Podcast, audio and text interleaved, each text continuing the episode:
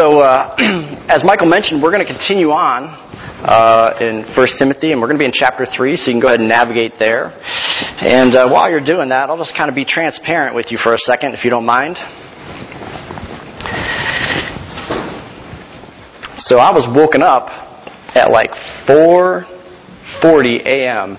Sat up straight in bed because we had some wildlife around our house, specifically skunks.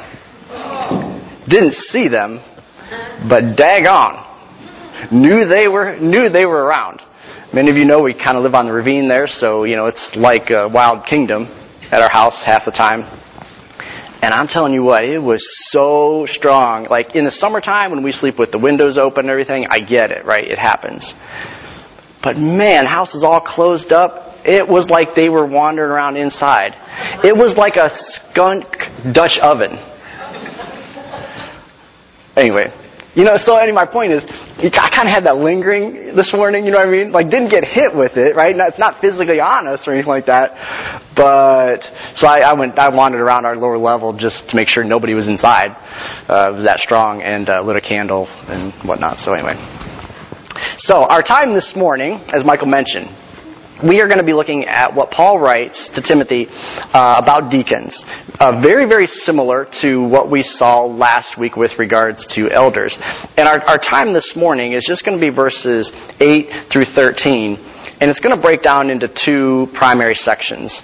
Uh, the first section is just going to be verses 8 and 9. And we're just going to call that dignified service requires a clear conscience. Dignified service requires a clear conscience. Um, the second section will be verses 10 through 13. We're going to call that dignified service results in a high standing and great confidence. Dignified service results in a high standing and great confidence. And actually, when you hear me up here, oftentimes you'll hear me use the term principle. You know, my first point that I want to make this morning, my first principle, some of that's left over from my BSF days. Michael refers to them as takeaways. You know, what are our takeaways from this passage? Our two takeaways, our two principles, are going to be the exact same as these sections I've titled. Um, so, let's go ahead and get into this this morning. And as we get into this, much like last week, I would encourage all of us to hear and read and think about the things that Paul is saying as pertains to deacons, knowing knowing that that should be true of each one of us here in the body of Christ.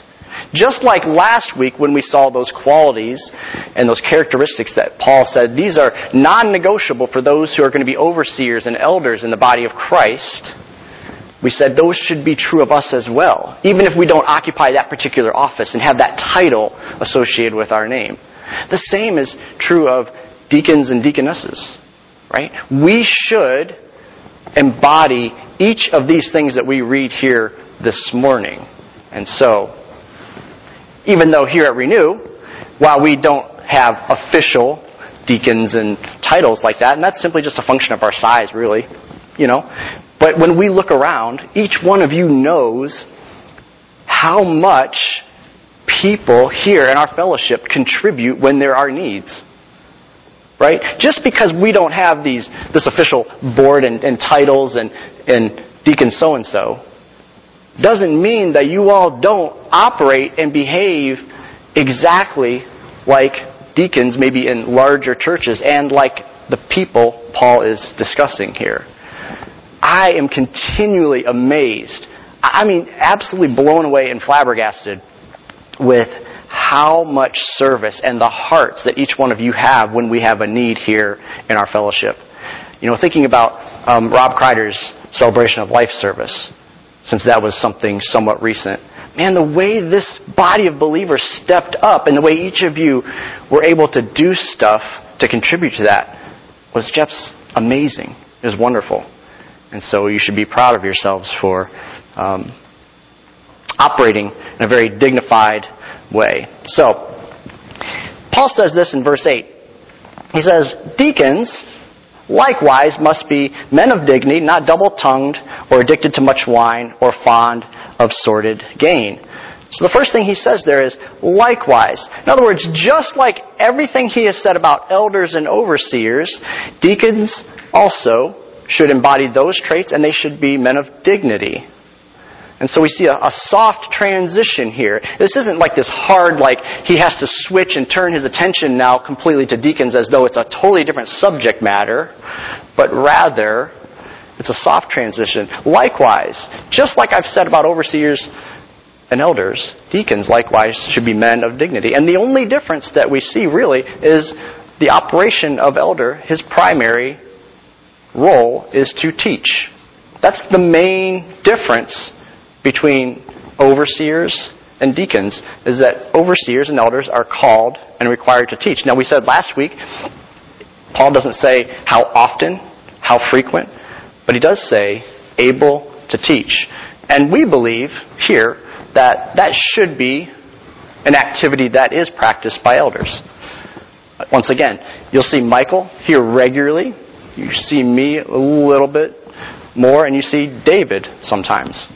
We don't have a strict sort of schedule, but we believe that elders should be both able to teach and teaching at some level in their lives. Many of you are teaching your kids and, and others. But the same spiritual requirements are all still required of deacons.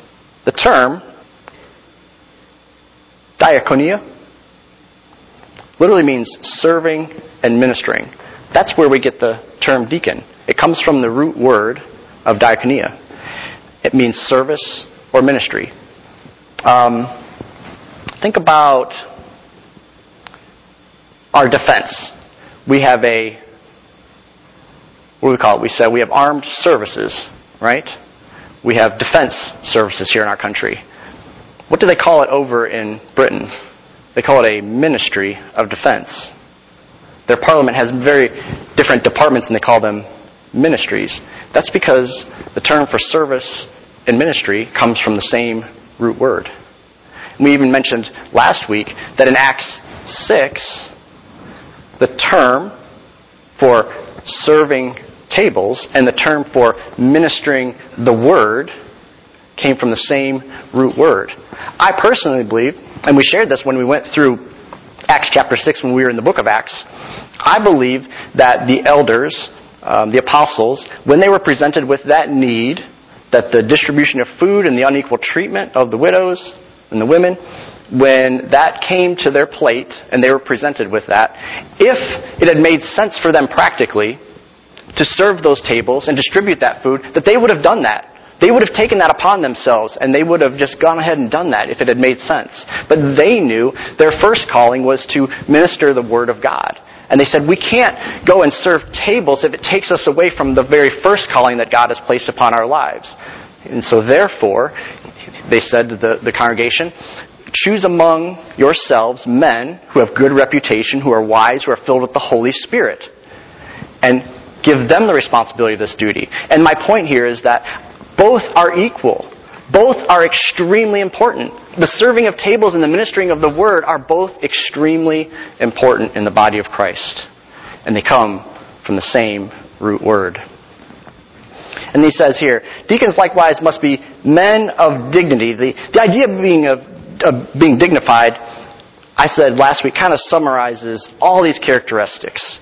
Um, just like being above reproach, being of good reputation, the primary quality of a deacon is dignity. Dignity means not double minded and double tongued, he said. Uh, dignity is not addicted to wine. Dignity is not fond of sordid gain or love of money. Dignity means managing your home and your household and your life well.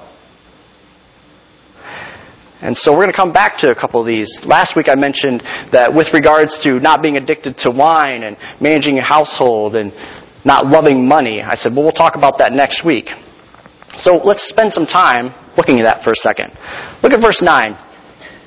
We'll, we'll, we'll continue in verse 8 here.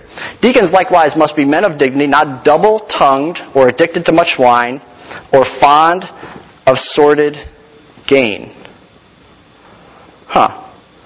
Do you remember what he said in verse 3? about elders, not addicted to wine or pugnacious, but gentle, uncontentious, and free from the love of money. So we see kind of a parallel here, right? Now, couldn't he have just left it with likewise, be men of dignity? Couldn't he have just said, hey, just like we talked about for the elders, don't be addicted to wine, don't be pugnacious and contentious, be gentle, don't have a love of money. Likewise, deacons, be men of dignity, and move on. But he doesn't do that. For some reason, Paul felt it important to reiterate that when it came to money and alcohol. Isn't that interesting?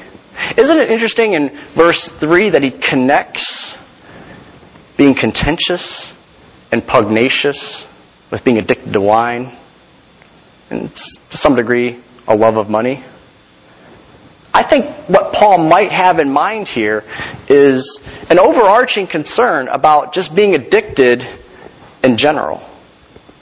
That anything in our lives which takes a greater precedent and a stronger role than Jesus himself now becomes a problem for a dignified life. When wine and alcohol become more important to you, that begins to compromise a dignified life.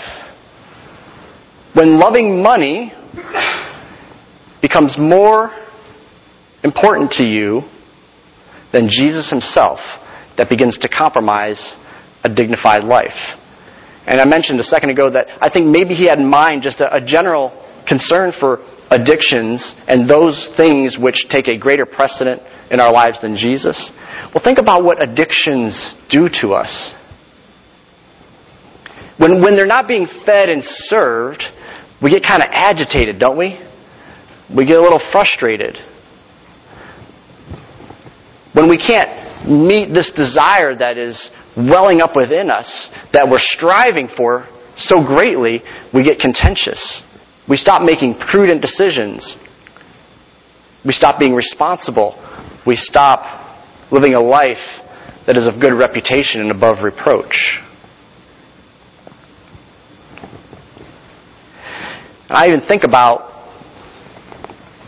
the idea, the behavior of being addicted to wine, to alcohol, whatever it might be. You know, we always kind of jump and think when somebody's physically inebriated, right? When the chemicals are literally in their system and how that impairs their judgment, how that affects their lifestyle, and their behavior in that particular moment. That's what we generally kind of assume. And that there is some truth to that, obviously. But you know, addictions don't always just control us when the chemicals and the substances physically in us. But you know, when you're when you're kind of preparing your life and you're trying to order your steps and you're trying to c- create circumstances for that next opportunity to use, it's controlling you. Because everything you're structuring in your life is about getting to that next opportunity, the next point to physically have it in you. And then afterwards, afterwards when you're coming down, you're coming off of using, it's affecting you.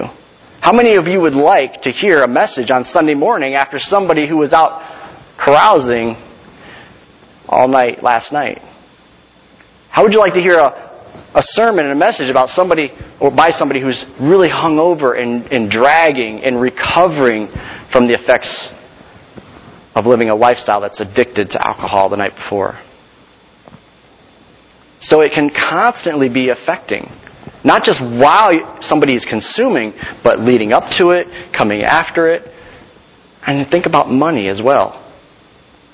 Think about the strategies that people who have a love for money think about how they prioritize their lives. Do you want an elder or a deacon who has this unquenchable love for money handling the offering? I mean, that was one of Judas's big, big black marks on his record. When, when Mary used some of the money to buy the perfume to anoint Jesus, and Judas said, What the heck? Why did we waste money on that? We could have given this money to the poor. The text says Judas didn't care about the poor. And it, and it follows it up and says, because he was in charge of the money box and he used to skim off the top. He used to pilfer from it for himself. And Jesus knew that. Jesus is the one who called him and put him in charge of the money box.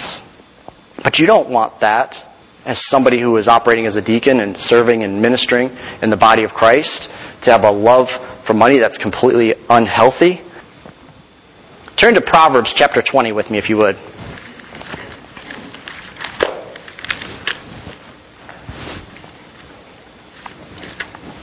A couple of references regarding some addictions. Proverbs chapter 20, verse 1. Wine is a mocker, strong drink a brawler, and whoever is intoxicated by it is not wise. Turn to Proverbs chapter 23. Proverbs chapter 23, verses 29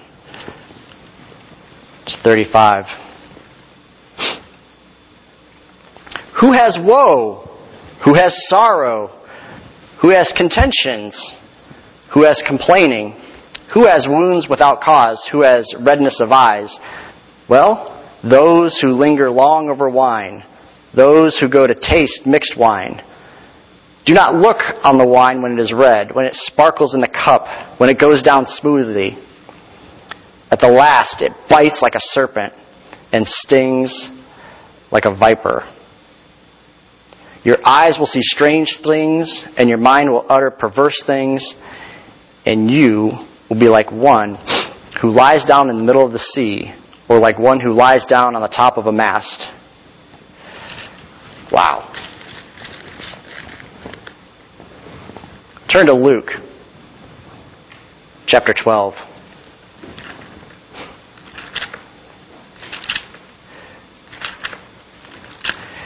I'll say this alcohol is not forbidden in the Word of God. And there are some moments where it's encouraged. But I read an article that says that the warnings and the concerns about drunkenness outweigh any encouragement that, the Bible gives, roughly three to one. Luke chapter 12, look at verse 45 and 46.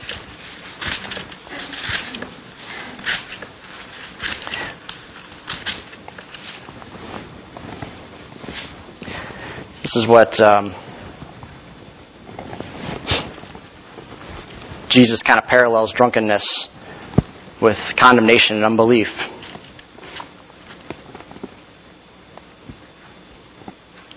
But if that slave says in his heart, My master will be a long time in coming, and begins to beat the slaves, both men and women, and to eat and drink and get drunk, the master of that slave will come on a day when he does not expect him, at an hour when he does not know and will cut him in pieces and assign him a place with the unbelievers. Turn to Luke chapter 21.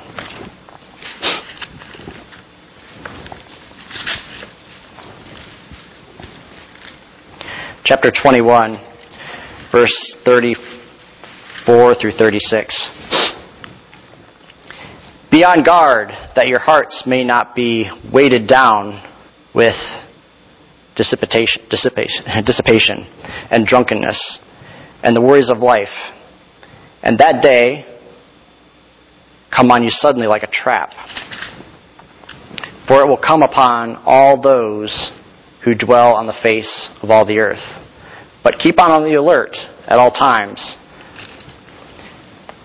praying in order that you may have enough strength or have strength to escape all these things that are about to take place and to stand before the Son of Man. Turn to Romans chapter 13. Romans 13, verses 13 and 14.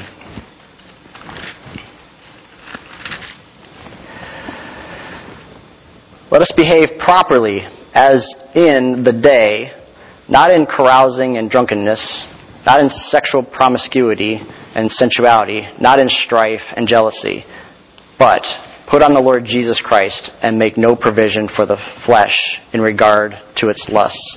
Now the reason, go back to flip to 1 Timothy. The reason we kind of navigated some of those passages is because we see a parallel between drunkenness versus staying awake in the world and staying connected to Jesus. Turn to Timothy 6, verse 9 and 11. 1 Timothy 6, 9 through 11. Look at what Paul says about money. But those who want to get rich fall in temptation and a snare and many foolish and harmful desires which plunge men into ruin and destruction. For the love of money is a root of all sorts of evil, and some, by longing for it, have wandered away from the faith and pierce themselves with many a pang. But flee from these things, you man of God, and pursue righteousness, godliness, faith, love, perseverance, and gentleness. And then the last one I'll have you turn to is turn to uh, Hebrews 13.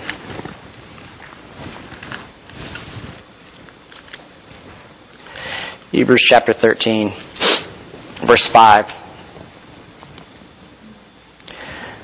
Let your character be free from the love of money, being content with what you have. For he himself has said, I will never desert you, nor will I ever forsake you. And so that first group of passages reveals sort of a parallel of almost being asleep in the world with drunkenness. The second group of passages that we've navigated to reveals what a love of money does. Paul calls it the root of all sorts of evil. Think about how the heart can be controlled and manipulated so easily when we love anything in this life more than we love Jesus himself. And these are the things that can destroy a local church.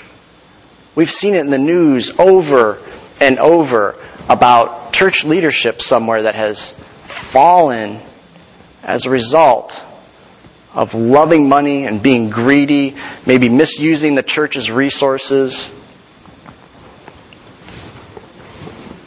or loving alcohol, and that becoming this trend in that person's life to the point where no longer making sober, wise, prudent decisions, or maybe being angry and contentious with fellow believers in the body. But what I love here is in verse 9, we see almost almost a cure for this, if you will. An alternative, if you will. Um, Paul says, but holding to the mystery of the faith with a clear conscience. In other words, instead of being motivated by wine and money, hold tight to the things of God. Instead of being double tongued, addicted to wine, fond of sordid gain, instead, but holding to the mystery of the faith with a clear conscience. That's what he says is to be the alternative to loving things of the world. And he makes this reference to this mystery of the faith with a clear conscience. That's a term that Paul uses a lot in his texts. He uses the word mystery a lot. And he's not saying that God is being coy with us and only giving us little snippets. He's talking about the things that have been revealed through Christ Jesus. There was a time when the prophets of old looked forward to what God was going to do, but they only had part of God's plan. They had only been given by God X amount. And God has progressively and progressively revealed more and more over time about His redemptive plan. And He says, hold tight to what we know, which is Christ Jesus, His incarnation. God Himself came in the flesh, bought us with His life and His own blood, died on the cross, rose from the dead, sits at the right hand of the Father, and will return and take us home to Him.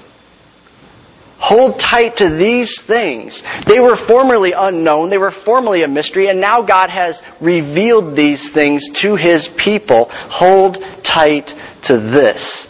This is the faith in which we have been saved. I think about when Paul even discusses some of the gifts and, and, other things, and he says, There will come a time when some of these are no longer needed because God will have revealed things to the fullest. You see, a lot of these guys were living the New Testament in real life. God was giving them revelation through His Holy Spirit and instructing them what to pen and what to write. And Paul knows that there was going to come a time after his time here on earth when everything would be done. God's Word would be complete inerrant, and preserved and give us everything that we need to know for life and godliness. And so Paul says to be dignified, to live a dignified life, to be a man of dignity, rather than being swayed by all of the desires of the world, hold tight to this, the faith in Christ Jesus. Hold tight to the principles and doctrines of faith with a clear conscience. You know, we should be able to say with a clear conscience that we served with unwavering dedication. We did not prefer the things of the world. Won't that be a great thing to say about your own life? I wasn't swayed by the world. I served with an unwavering dedication to Jesus Christ Himself. And I can say with clear conscience, He was number one in my life. What a wonderful testimony to have, both now on this side of heaven and when we see Him face to face. Turn to 1 Corinthians. 1 Corinthians chapter 1.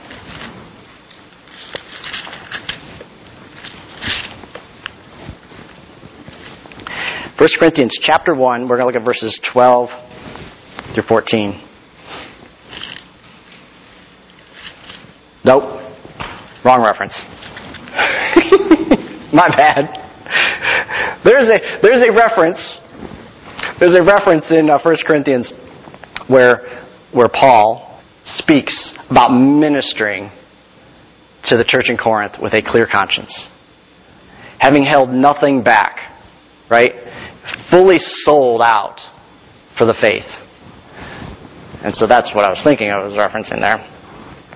But a clear conscience. Some of you might know from our monthly gathering this month earlier at the Dietrich's, I had referenced a video that Michael and I had discussed probably 10 years ago at this point. And it was a British radio show host who was interviewing Rob Bell. And it was on camera. And the thing that was fascinating, I remember Michael and I having this discussion after watching this video.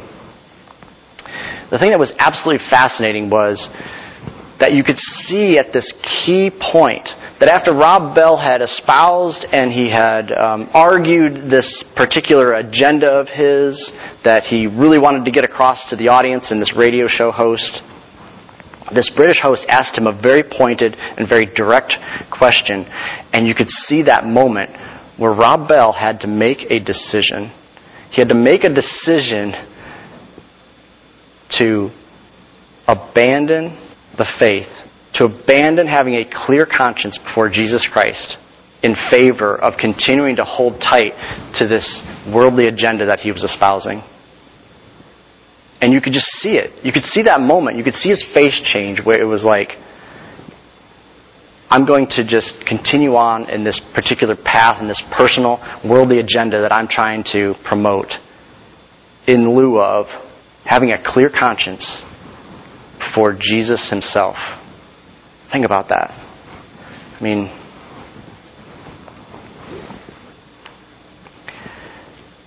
so I said our first main point is going to be that dignified service requires a clear conscience. Dignified service requires a clear conscience. We can't love money more than Jesus. We can't love alcohol more than Jesus. Even being double tongued implies being manipulative and coercive for convenience. Right? Isn't that kind of what we see when somebody's double tongued and hypocritical and they say one thing to somebody over here and they say something else over here? What they're ultimately doing is they're manipulating the circumstances, they're manipulating the situation. They're using it for personal gain. We can't love money. You know, one of the things that I think is going to come up here for the church very soon, if it hasn't already, is the new advent of being able to gamble on our telephones. I mean, how many commercials are we seeing for DraftKings, FanDuel, MGM? I mean, it's just prolific. I mean, it's, it's, it's commercial after commercial after commercial now that all you need is one of these and a heart for the love of money, and you got it right here at your fingertips. I was watching a quick little sketch with Kathleen Madigan, the comedian, and she talked about how she had actually endeavored into downloading some of these apps and beginning to gamble herself. And she found herself gambling on matches and games overseas that she had no idea. She's talked to, she goes this funny routine about gambling on a, a match in, of cricket. She goes, I don't even know what cricket is. And yet, because this was at her fingertips, it was enticing, it was calling to her. And the funny thing that she said, I thought, she said, her phone will sit there and chime and ding and alert her via these apps constantly and she found herself wanting to pick these things up. And she likens the chimes and the dings. She said, I'm convinced that's the devil's doorbell.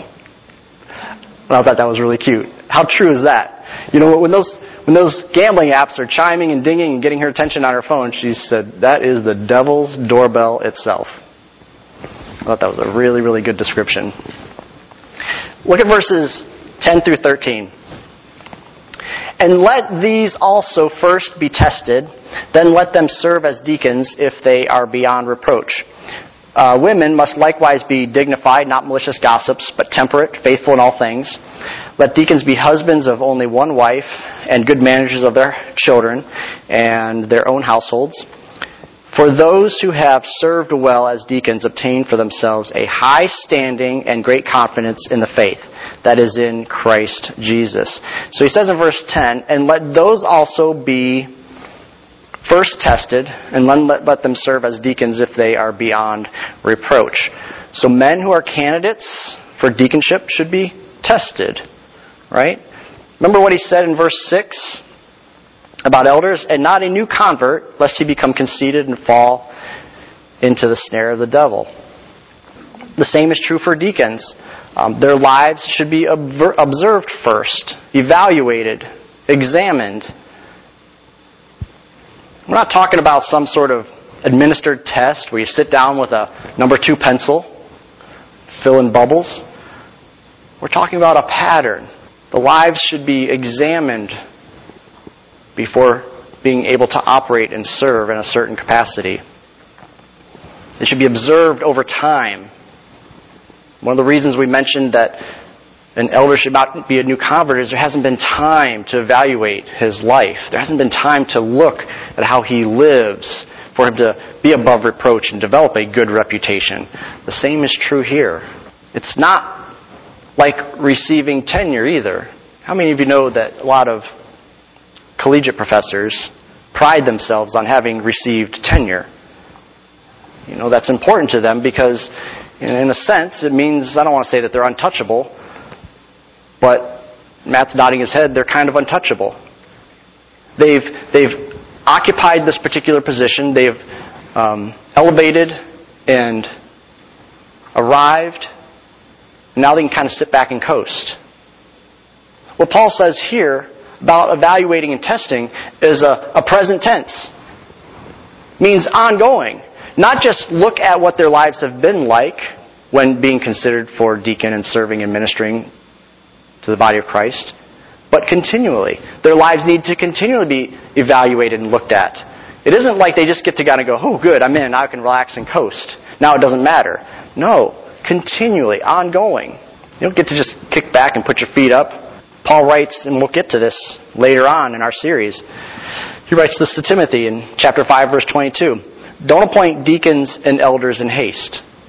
Right? He cautions Timothy think about who you're laying hands on and appointing to these positions first. I think it's a throwback to this. They should be tested first. Don't appoint in haste. I mentioned Acts 6 earlier.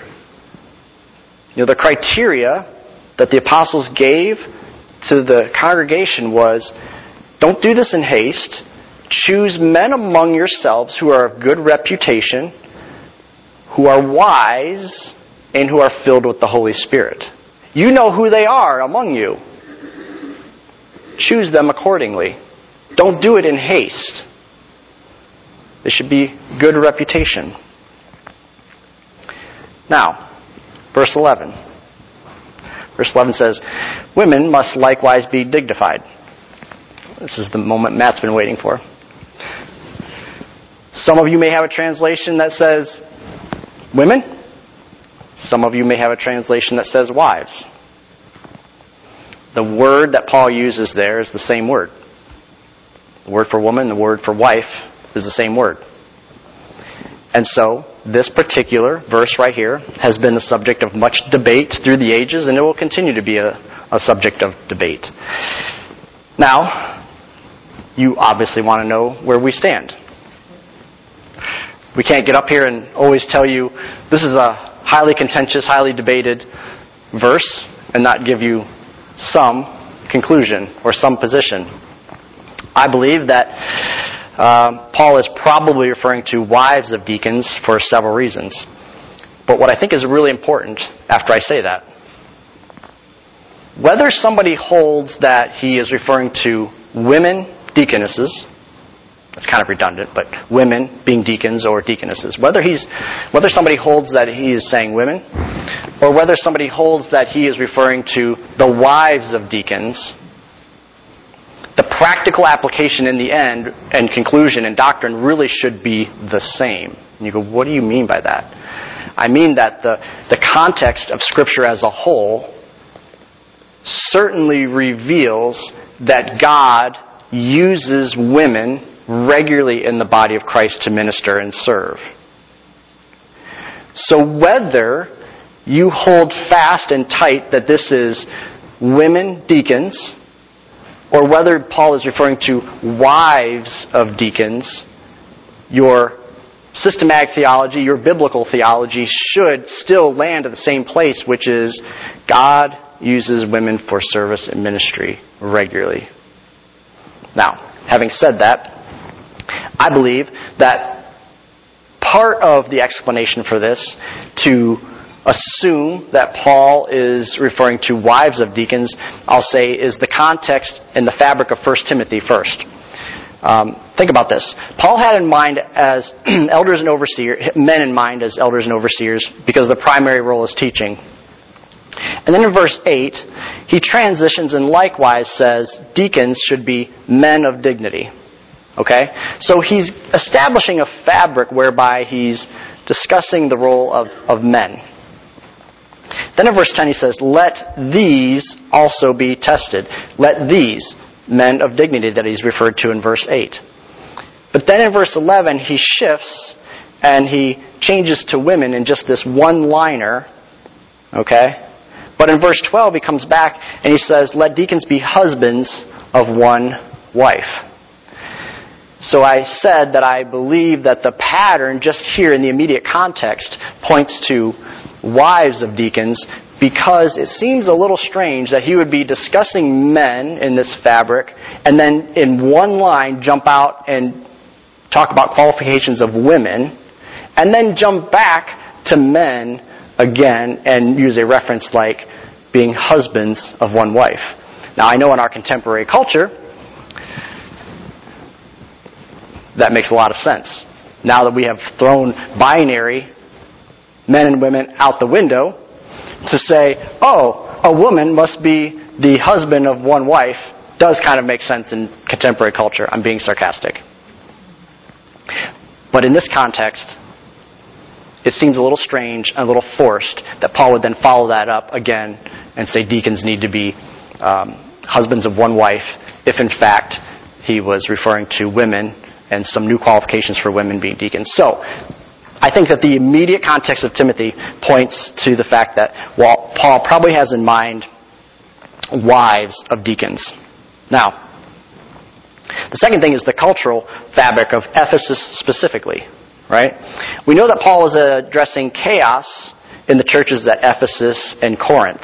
We know that women were maybe usurping God's role for them in the body. Michael kind of discussed that when we looked at chapter 2 of 1 Timothy.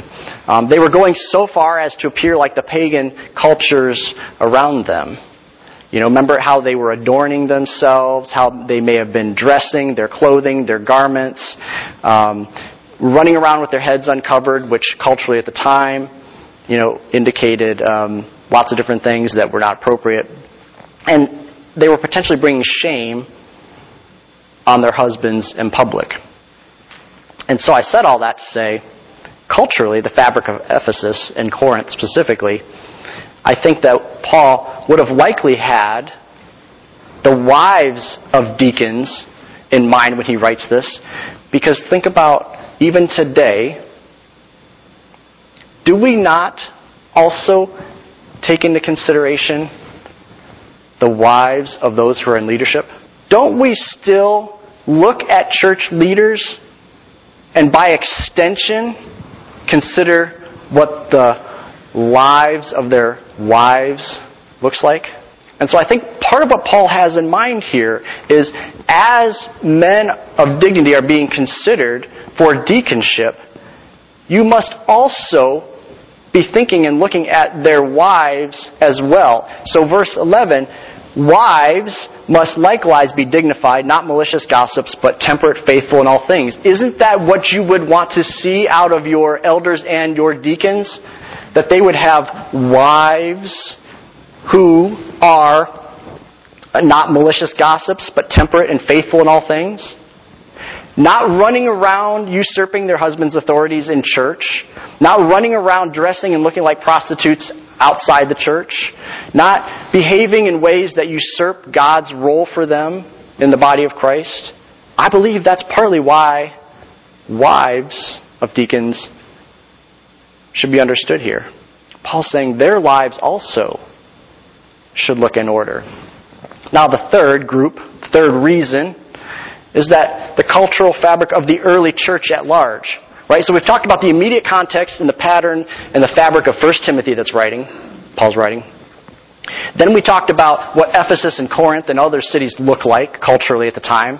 Now the broad context, the broad context of the early church at large, what we see in scripture as a whole would be that the early church would have certainly been marked by husbands and wives opening up their houses and welcoming in believers in the early church. That's the model that we see throughout Scripture. We know that Priscilla and Aquila entertained, hosted church in their own home. They welcomed Paul in when he got there. Right? There's other examples where we have husbands and wives cooperatively extending hospitality to the body of Christ and opening their homes and serving the body of Christ in the early church. We do it today. We get together, try to on a monthly basis, where husbands and wives have opened their homes to the rest of us. And so it's very likely that Paul is looking at the context and the fabric of just how the early church operated, and he's thinking about wives of deacons who are kind of operating as deacons themselves. Not only are these men of dignity uh, and these deacons, but also these wives of these deacons are operating in a very similar capacity already. And when they operate in this capacity alongside their husband in the early church, they should not be malicious gossips, but temperate and faithful in all things. So, whether we interpret this as women deacons or wives of deacons, the larger biblical context of Scripture clearly reveals that God calls women to serve and minister in the body as well. Turn to Romans chapter 6.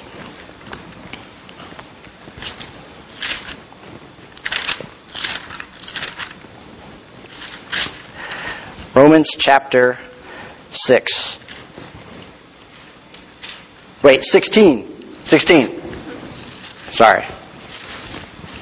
Now, I actually want to read verses 1 through 16, but I'm not going to. I'm going to highlight the women for you for a second. In verse 1, I commend to you our sister Phoebe, who is a servant of the church, which is at Cenchrea. Verse 3, Prisca or Priscilla. Um, verse 6, Mary. Verse 7, Junius. Verse 12, Tryphena or Tryphena and Tryphosa. Uh, again in verse 12, Persis. Verse 13, Greet Rufus, a choice man in the Lord, also his mother and mine. Jump down to verse 15. Julia and a sister in verse 15. Think about that. Turn back to Timothy. We see something similar in 1 Corinthians chapter 16, but look at all those women. Look at all those women that Paul says, greet them, commend them. These are fellow workers in the faith. They've opened up their houses, they've served, they have blessed God's people. And so there's many other passages as well. And the point is that the, the biblical context as a whole is that God uses women. So, our last section, verse 13. Serving well obtains a high standing and great confidence in the faith. For those who have served well as deacons obtain for themselves a high standing and great confidence in the faith that is in Christ Jesus. So Paul says two things about those who serve well. They will receive two things. The first is high standing, and the second is a great confidence in the faith. So I believe that deacons and deaconesses who serve well receive high standing from those they serve. Isn't that true?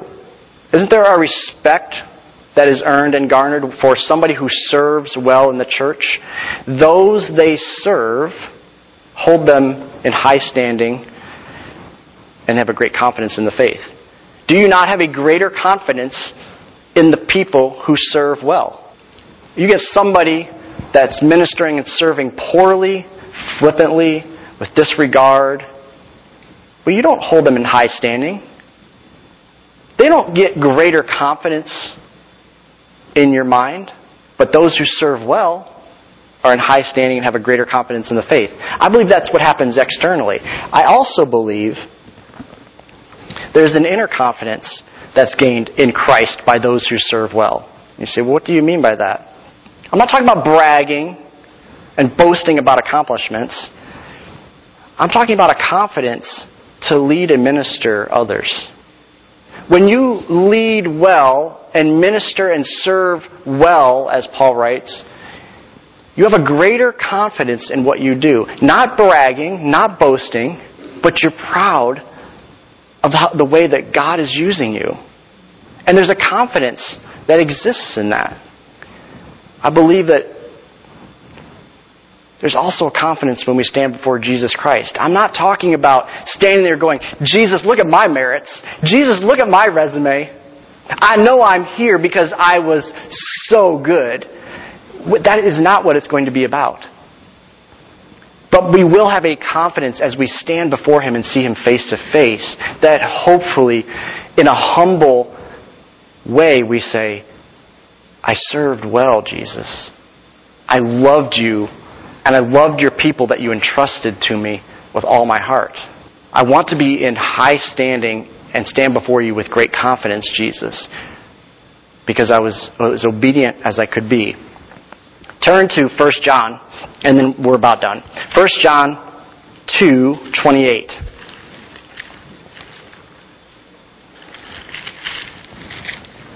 First John 2, 28. And now, little children, abide in him so that when he appears, we may have confidence and not shrink away from him in shame at his coming. You know, John was writing to his, his, his, his um, congregation, his audience, and he was contrasting the, the lives of believers who were operating according to sound doctrine, contrasted with those leaders who had come in and were just telling all kinds of lies and had gone out from them. And he's trying to reassure them. They went out from us because they were never part of us. And he says, when Jesus comes again and when Jesus appears, you won't have to shrink and cower and be afraid of Jesus' coming. You will stand there with confidence knowing that you are in Him. And the last, 2 Timothy 2 Timothy 4.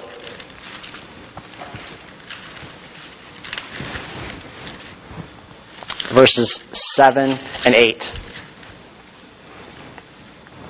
You've heard this in our First Timothy series already. I have fought the good fight. I have finished the course. I have kept the faith. In the future, there is laid up for me the crown of righteousness, which the Lord, the righteous judge, will award to me on that day, and not only to me, but also to all who have loved his appearing. I mean, think about that. I said this is not about boasting and bragging. Paul's not boasting and bragging. Paul is standing there with confidence as he writes Timothy, maybe in his last days, and saying, I've fought the good fight. I've run the race. I've been as obedient to Christ Jesus as I can be. And I say this with a clear conscience and with all confidence in the faith. I'm excited to see Jesus because I've kept the faith, Paul says. May that be true of all of us. Dignified service, serving God in the body of Christ with a dignified life results in high standing and great confidence. It results in high standing and great confidence in the eyes of those, in the minds of those we serve. And it results in high standing, great confidence in ourselves in light of the blessing and the ultimate glorification that we will have in Christ Jesus when he stands there and gives us our crown and says, Well done, good and faithful servant. You were trustworthy with little, and I'm going to entrust to you much. You were faithful with what I gave to you. You can be faithful in much. May we live dignified lives that are rooted in a clear conscience and not rooted in the things of the world, and that our reward would be high standing and a great, great confidence in the faith in Christ Jesus.